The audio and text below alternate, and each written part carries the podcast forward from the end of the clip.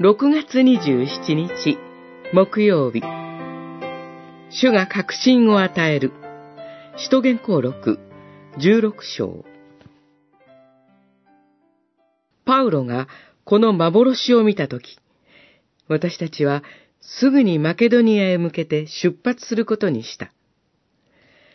マケドニア人に福音を告げ知らせるために、神が私たちを召されているのだと確信するに至ったからである。十六章十節神の御業が始まろうとしています。私たちは、主に従わなければなりません。それにしても、神の御業はいつも私たちの思いをはるかに超えています。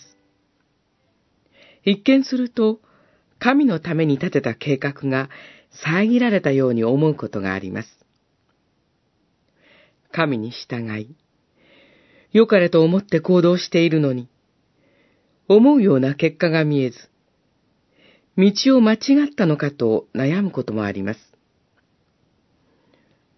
けれども、神のなさることはいつでも私たちの思いを超えて最善です。そして、この時のためであったと知らされる時が必ず来ます。すべてを支配しておられる神が働いてくださいます。神が召しておられるからです。むしろ、私たちの思惑が打ち砕かれ、行き詰まる時こそ、神の見業が起こります。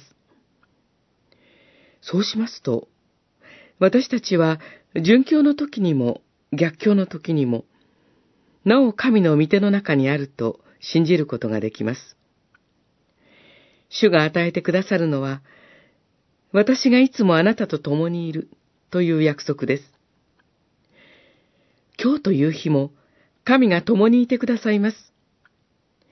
主が示しておられるところへと出発しましょう。主の祝福がありますように。